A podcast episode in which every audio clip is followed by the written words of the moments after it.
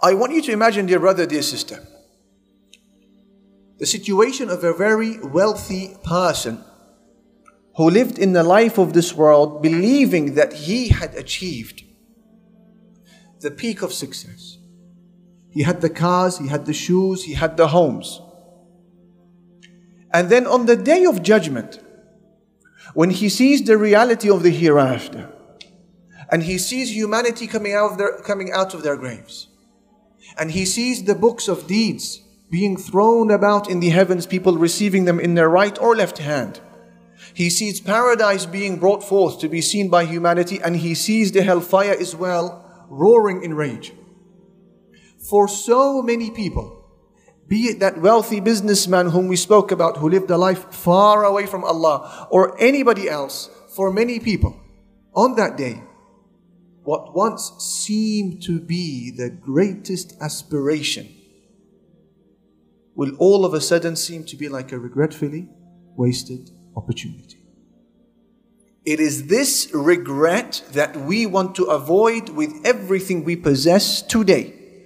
There isn't anything worse than meeting Allah Almighty, only then to realize that you had lived for the wrong objective in life. So many people, dear brothers and sisters, have passed away.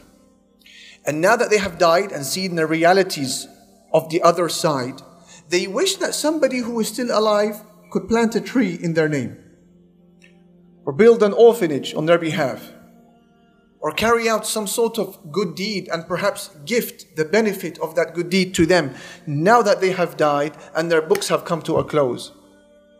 We don't want to be like that person, do we? We don't want to be an individual who dies and then waits for people on the earth to build for him his hereafter. We want to build our own.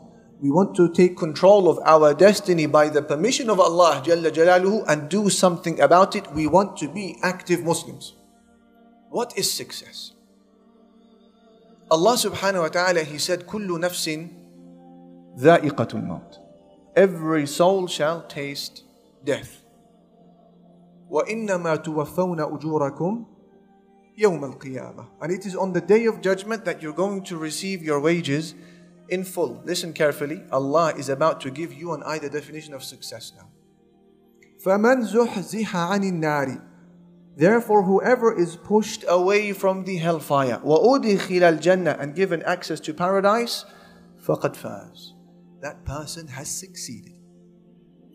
According to Allah Almighty, that is your definition of success. وَمَا الْحَيَاةُ الدُّنْيَا إِلَّا مَتَاعُ الْغُرُورِ Allah says, and what is the life of this world other than the joys of deception. What does that mean? It essentially means that every worldly success today that does not lead me to paradise and push me away from the hellfire, then this is not success, this is failure, even if people call it success.